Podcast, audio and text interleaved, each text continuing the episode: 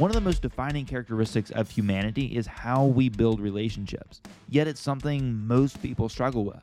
We are all striving to build better friendships, build stronger connections with our family, or create better relationships in our career. This podcast focuses on the steps we need to take and the concepts we need to understand to build more impactful relationships. Our podcast is produced by Be Fun, Be Kind Podcasts. If you want to explore podcasting yourself, check out befunbekind.com to learn how to create impactful conversation through podcasting. That's also where you can learn more about our mission and even partner with us through this journey. You can find us at befunbekind.com forward slash lead with relationship. We would also love if you would share this podcast with someone you know. Let's get started. Welcome back, everyone. Today we are talking to Gabby Sundra about building great relationships and communicating effectively in relationship, especially as it relates to marriage-minded relationships.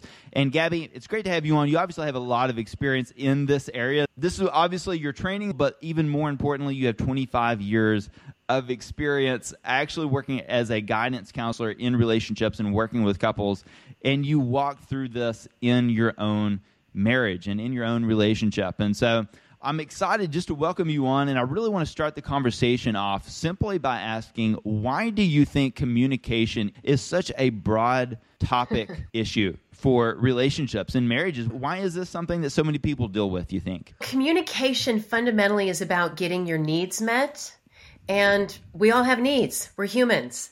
I like to use the model from Marshall Rosenberg. There's a model called nonviolent communication, and he says there's seven core human needs.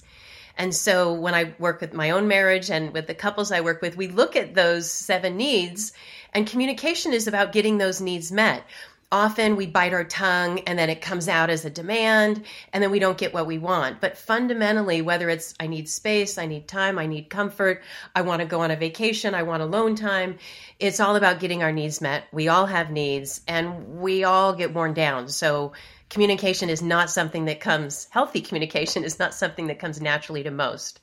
I have a master's degree yeah. and I've been doing this for years and I still practice. It's all about the habit. Yeah. And I think that's something that a lot of us miss is just like anything else, relationships is a skill set. Communication, my goodness, is such a skill set. I have I feel like I've had this conversation with several people that after we came back from COVID, we had to relearn how to communicate in a sense. We had to relearn how to be social. And so I think we miss out on that point as it comes to relationships. If you don't practice it, if you don't if you don't grow in it, if you don't discipline yourself, especially with a marriage or, or a marriage minded type of relationship, you're not going to grow in communication either. Complaining comes naturally, blaming comes naturally. Taking ownership, showing compassion takes not just practice, but a habit. My husband and I and my clients, we play 90 day games, right? Where we set our goals and we're playing for 90 days, not stre- stressing. We stretch but don't stress. And right now, my husband and I are playing a game where no matter the conflict we get into, high level or low level, we'll actually use this particular tool. And we can come back to that later if it's too much now. But we have a particular tool that within five minutes of conflict, we're using this tool, each one of us. It's not because we want to, it's because we know it works. And we know if we don't do something that's by habit, not do I feel like using this tool? Should I using this tool? But a commitment for the next 30 days, anytime there's conflict, this is what I'm. And that habit builds trust because with you and your partner and yourself, because you learn emotional intelligence and that just getting something off your chest that's not communication that's emotional vomit and that you don't want to do that on your partner you're under stress or whatever's going on and you offload on them often they're like don't take it out on me and now you're in a devolving conversation, but it's really more aggression traded back and forth than it is true communication. I think it also could depend how we interpret that could depend on our personal just personality and how we respond to things. I, I, know some people that would be able to respond to emotional vomit, so to speak, a, a lot better, like so much better than other people and some people cannot handle that like at all and so if you understand that about that person you can really gauge how much someone can take. And I think it comes down a lot of relationship, a lot of communication comes down to understanding how the other person unpacks the type of communication style that you have. My husband used to say, and I think he got this from a course he took once people can hear anything you have to say as long as you're not making them. So when you say some people can't handle it, you're probably the person communicating, perhaps. There is some make wrong in there, some you were supposed to do this, whether it's declared or implied.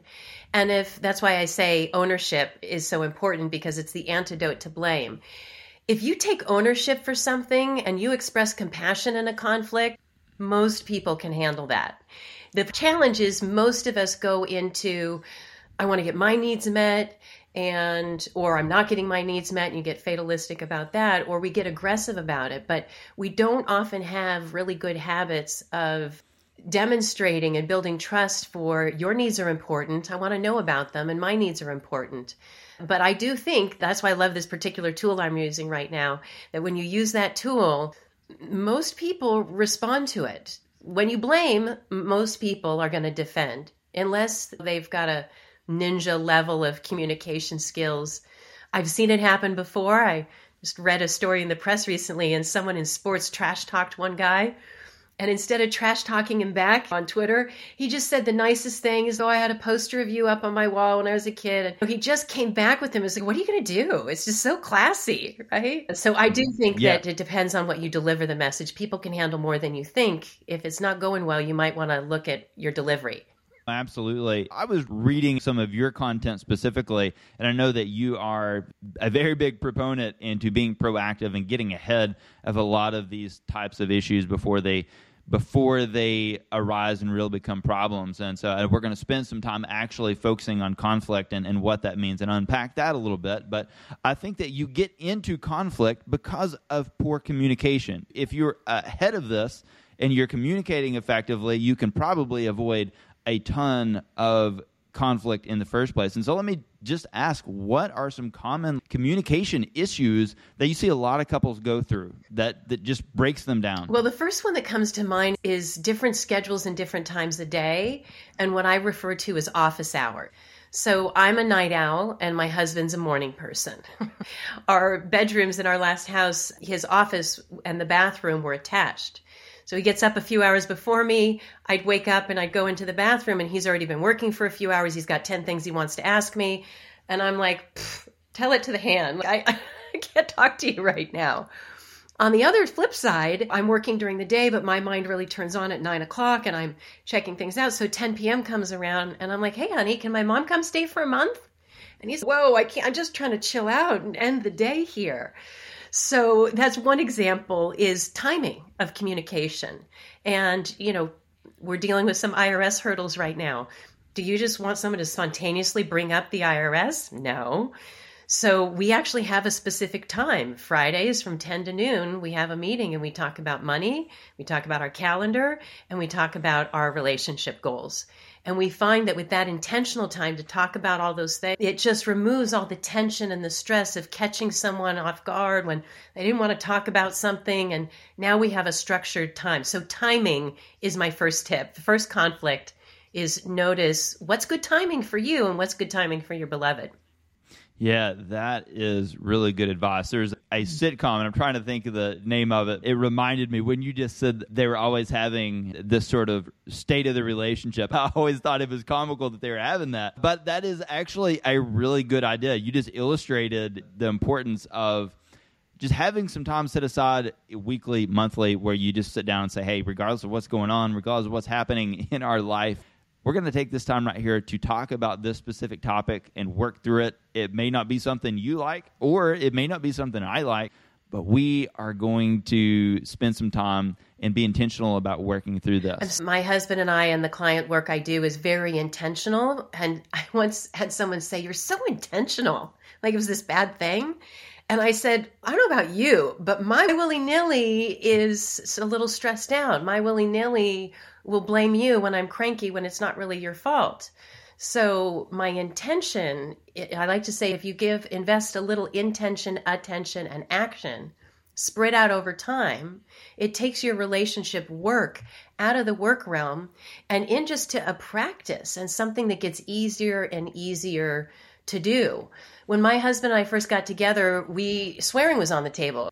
Three years in, not a lot, but it, it would get there occasionally, you know, a couple times a year. And a few years in, we said, let's just take that off the table. There's just no more swearing at each other, no name calling. It's just too much of a threat to our trust and our relationship bubble.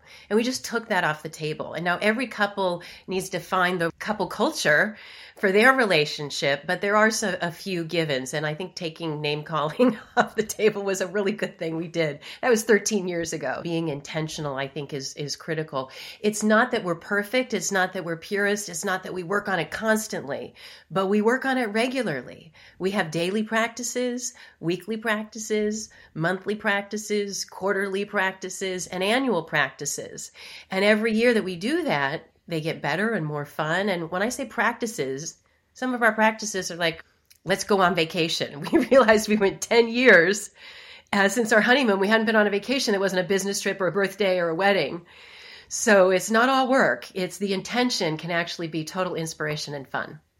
In fact, I yeah. call them the three P's, the trifecta of an awesome relationship playful, peaceful, and passionate. Because if you have a playmate and you have a sanctuary and you have a lover, like that's all you need. Absolutely. And I think that's something we miss. I think intention is something that we miss. And, and I had a conversation recently with someone talking about the, the schedule that they have with their family that they come together and, and they do like certain schedules for different things. Basically exactly what you just outlined for the couple. They, they were doing with their family where they, they have a game night and a, a night where they like sing together. And, and so that same sort of concept. And i think that most people can miss that. They miss the intentionality of it. And i think also we forget how much simple words uh, can hurt even really close relationships. Like you just said you guys took some things off the table and you probably didn't realize maybe how that was impacting each other or what was happening there but over time some things build up. And i think one thing that is thrown around a lot in or some maybe in marriages is just saying oh if you do this or if you don't do that we'll just get a divorce. Or it's thrown around as a, a playful thing. Yeah, threatening the relationship is something that's completely off the table, even with the clients I work with that are about to get divorced when they come to see me. Because often people don't take action, even though all of my work is says we're proactive and create a vision and set goals and let's let's do that. Most people come to me when they actually are in some conflict, but they do agree to not only not pursue breaking up during the 90 day commitment we make to work together, to not consider it. That if it comes up, they have a, a, mantra or something else that they say to themselves or a person that they call or they get some coaching from me. But we get them out of that mentality so that they can fully invest. And then in those 90 days are done, then you have 30 days to say, oh, is this enough progress? And then we do another 90 days. That doubt of the relationship, the threat of the relationship is corrosive because it voids the container. And the container is what gives you the strength to do the work to become not just the marriage you want, but the person you want. Now, I believe in accepting your partner exactly the way they are, and we are growing with each other ideally. And so I accept my beloved, but I also call him into his greatest self, and he accepts me and calls me into my greatest self. So it's a bit of a paradox. But threatening the relationship is if you're doing that, I strongly recommend you take that off the table and don't even do it with your friends. Be careful who you're venting with. We have a process called Venting for Victory, but a whole list of tips on who to vent with and who not to vent with. Because there's healthy venting and then there's a very unhealthy venting that's going to come back to bite you. I think that one approach that a lot of people take in just relationship building is before they get into especially before they get into the relationship or the marriage they might be thinking how is this fitting in my life?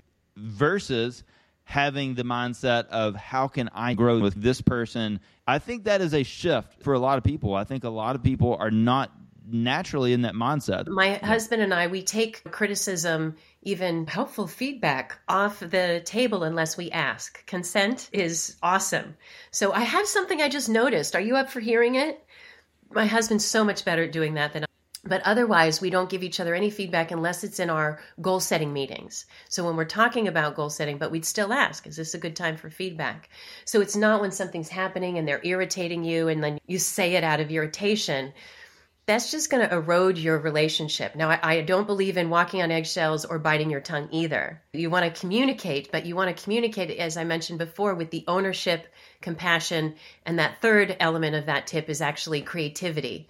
So, in this circumstance, in any circumstance, what can I take ownership for? Where can I express compassion for your experience? And then what ideas can I throw out there so that we could move forward creatively I think that's context is mm-hmm. really what that boils down to, right? You are approaching it within a certain context and where that context is mutually agreed upon versus just throwing the context around and defining the context yourself. I think that is the biggest difference between being impactful with, with constructive criticism and being hurtful with constructive criticism, especially when someone is in an angry in a vulnerable moment, is you just said you are waiting for a time that is really appropriate in the right context. Yeah, well, little kids know this. Little kids know when's the right time and the wrong time to ask mom for something.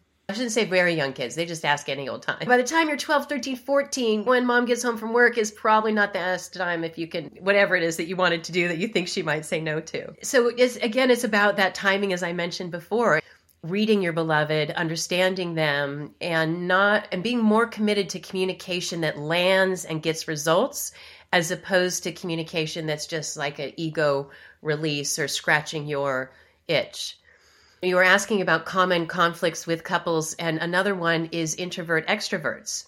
And my husband and I very much have that one where I'm extremely social.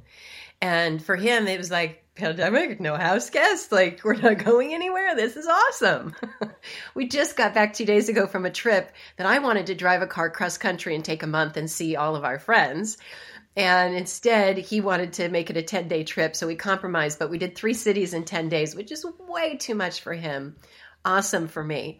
And it shows up in a lot of different ways. So, those of you out there who are listening and are dealing with the introvert extrovert, it's not you. Most relationships have some form of a dynamic, even if they're both extroverts or both introverts that time of how much is me time, how much is us time, how much is family time.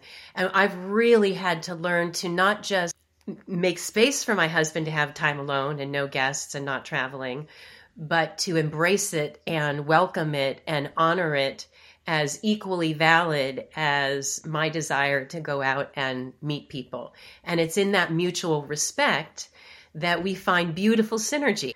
So we call it BIBTO, both is better than one. So that if we take what he wants and what I want, not a compromise, but the best of both bits, then we have something that's better than what either one of us could have come up with on our own. That is a really good way to approach that. You're talking about kids are able to communicate really well. How much of our life and how much of our communication preferences and, and skill sets are impacted from experiences? Kids don't have that. They're just all in. They don't necessarily have a filter. They don't have experiences to weigh them down. Uh, I love that. And those filters that people have based on their past experience are of critical importance. You yourself want to know what those are because it's not the words. We have to do all this encoding of we we heard what they said. I think I heard what they said and what did they mean? And communication is so complex just assume you got it wrong, which is why it's such a helpful tool in communication to reflect back what you heard and say, did I get that right? So, so, important to do that. My husband's really good at that. I'm, I'm not as much. But getting that feedback from, yes, that is what I said, is going to save you a ton of stress and a ton of time rather than assuming what you think you heard from them and jumping in. That's the traditional way. Yeah, no, that is a traditional way that we do it. And we think oftentimes that because it made sense in our mind the way we said it, that it totally made sense in the mind of the person we just said it to. And I think some people, some personality types are more often communicating around a topic. They're communicating sort of an emotion or they're communicating a certain idea I think that we need to do a better job, number one, of understanding how the person is, is coming at something, but also maybe just being a bit more possibly direct in communication. If you are speaking in direct terms, then you avoid having the concept of trying to encode things, yeah. right? Yeah the encoding. The piece that came back, what I was going to say before, is how one word can mean two different things to people. For example, just a couple days ago, a conversation came up, and I, my husband and I were talking to another person and sharing about again the introvert extrovert issue. And I said something to the effect, "Right now, we have a big suite where my husband and I are living in a separate house um, where the family is living, and so he needs a lot of alone time." So I have to stay over with the family house if he's going to get any alone time. And I do that about an hour every night just to make sure he can be in his own space at home and not have me in it. In fact, when he told me we wrote up our dream relationship, he said, In my dream relationship, once, three days every month, you'd leave the house and I said, You want three days a month without me? He said, No, I want three days a month with me, with him, with his self. And so that introvert extrovert dynamic, we were sharing about how Raj has that need. And I give that to him for an hour a day. The person we were talking to had a really strong negative reaction to the word need and the word give. As in, need made him seem needy, right? She was collapsing the word need and needy and that my, by me honoring his needs was me saying, Oh, I'm giving that to him. I'm looking down on him. So while we thought we were validating each other, her experience was that we were diminishing each other or that I was diminishing him. So we had to clarify that need and needy are two different things. So even that sentence, so you never know how someone hears something. Okay, so I want to say that piece. Now to the being direct part. I'm a big fan of being direct but being compassionate. Some people say, I'm just a straight shooter, or it's just business, which is really all a euphemism for I'm about to be a jerk, or I was just a jerk. And how we speak to people matters. What's that great quote? They don't remember what you said, they remember how you made them feel. So, can you communicate to something to someone and be authentic and be true to yourself without making them wrong? And again, that goes back to the ownership. But I'm a huge fan of being direct. Someone once said to me, Gabby, you don't wear your heart on your sleeve, you wear your heart on your mouth. if you bite your tongue and you don't say things and you step over it and you step over it, it's not good for you physically, it's not good for your relationship. Intimacy is into me you see. So if you're not sharing or if you're trying to point to one issue when it's really another issue you're talking about, you're probably going to end up frustrated and not getting what you want because it's hard enough to get what you want when you're being direct, let alone if you're using euphemisms or even a small example, like a low conflict example. You're out at a meal and you're my I had a boyfriend before, he used to always do this and he'd say, "Oh, that looks really good." And he wanted a bite. So why wouldn't you just say, "Oh, that looks great. Can I have a bite?" And I would always say, "Okay, got to break the code. Would you like a bite?" And I wanted to share a bite, but it left me frustrated that he wouldn't just ask to take a bite. And of course, that applies in many more things. Whether there's some a trip you want to go on, or money that you're not, you know, concerned about being spent, or some change you want to make at the house. Who knows? There's endless elements for couples to get into conflict about. The, the, the topic almost never matters, which is why I teach the tools use the tools and the you'll resolve the circumstances. Yeah. You're talking about just how one word can mean completely two different things to different people.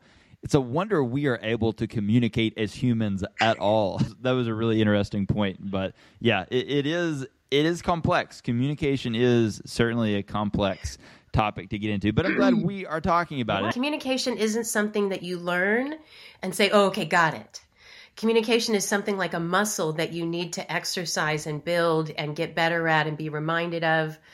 I like to say, I always say, pick your prompts. And so when I have a communication tool I like or something, I'll either put it on a post it or even do it on a, a, program on the computer and print it out and put it somewhere or on my screensaver so that I'm getting fed these messages because I like to have fun. I don't like to work hard. I actually just like to have fun. So I want to sprinkle these things around that they infiltrate my brain almost like I'm intentionally programming myself. So when I need that tool the most, it's right there. It's either on the refrigerator or on my phone or it's now in my heart because I've been practicing it so much. Yeah, I love that. What's the saying? What comes in comes out, or I don't know what that analogy yeah. is, but I feel like that is a, a good illustration of that. Where can people find more about your information and, and follow you in your program? You can check out for better.love. It's not for betterlove.com, but for better.love. But we have a special gift for you. So do forward slash be fun, be kind. Gabby, I've really enjoyed this conversation and just unpacking communication because that's the first step. You have to communicate to be in a relationship at all. So thank you so much for coming on, Gabby. This has been great. Look forward to talking to you soon. Thanks so much. Thanks for joining us. I hope you learned something from this episode you can actually apply to your life. If you did, please consider sharing this with someone. Our goal is simply to help people be more impactful in how they build relationships in the different areas of their life. The only way we can get that message to more people is with your help. Also, if you have been thinking about starting your own podcast or you know someone who you think should have their own podcast, check out Be Fun, Be Kind podcast. There's some great content on the website that walks you through starting and growing a podcast, as well as a great community of podcasters. That website is just befunbekind.com. That's also where our podcast is hosted and produced. So you can learn more about our mission at befunbekind.com forward slash lead with relationship. Don't forget to subscribe so you get all of our latest content, and I'll see you on the next episode.